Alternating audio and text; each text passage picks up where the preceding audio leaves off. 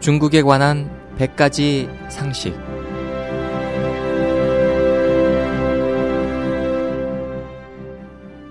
여러분 안녕하십니까? 중국에 관한 100가지 상식 홍승일입니다.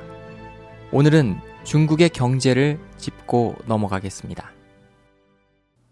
근대 중국이 낙후된 근원은 어디에 있는가? 이 물음에 중공 교과서에는 서구 열강의 약탈과 괴롭힘 때문이라고 귀결해 놓았다고 합니다.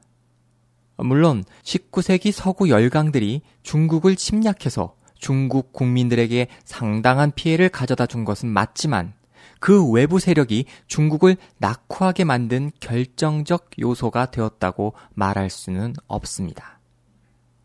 왜냐하면 다른 아시아 국가들도 같은 시기에 유사한 처지에 있었기 때문입니다.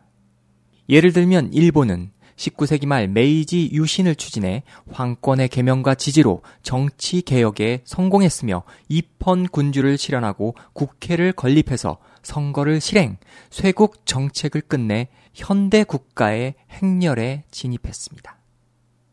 같은 시기 중국은 무술 변법을 추진하다 황권 중 보수파의 간섭과 압제로 정치 개혁에 실패했습니다. 중국은 계속 봉건 전제의 수렁에 빠져들었고 겨우 경제 개혁만 유지했습니다.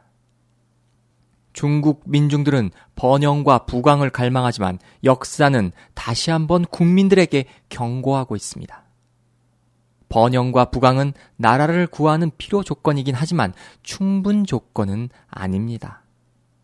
문경의 치, 당태종이 통치하던 정관의 치에서 청나라 강희제, 옹정제, 걱융제가 통치하던 강건의 치에 이르기까지 중국의 번영과 부강은 한두 번이 아니었습니다. 그러나 결국 효율적으로 정치를 감독하고 제어할 메커니즘을 수립하지 못했기 때문에 선진적인 제도를 수립하지 못했고 일시적인 부강은 구름처럼 사라져 버렸습니다. 근데 중국이 낙후한 근원은 외부에 있는 것이 아니라 내부에 있었다.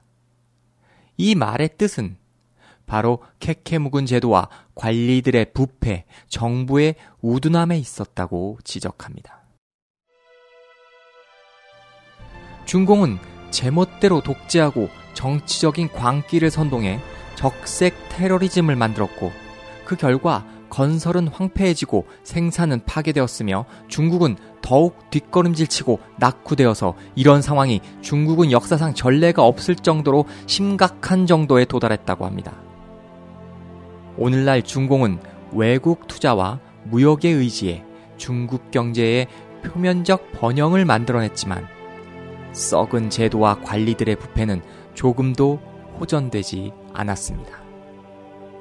정치, 경제, 사회, 문화, 정신 등은 그 낙후한 상태를 계속 유지하는 수준입니다. 전 세계는 새로운 국면으로 접어들고 여러 가지 문제점들로 인해서 경각심을 가져야 할 때임은 분명합니다.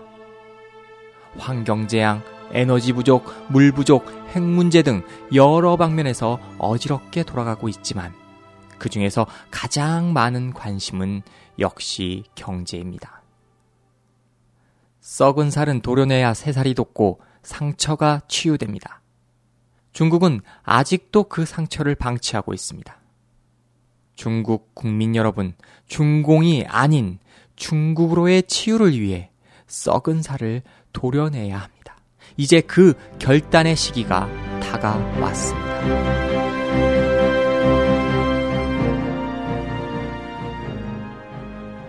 오늘은 여기서 인사드립니다. 지금까지 홍승일이었습니다. 감사합니다.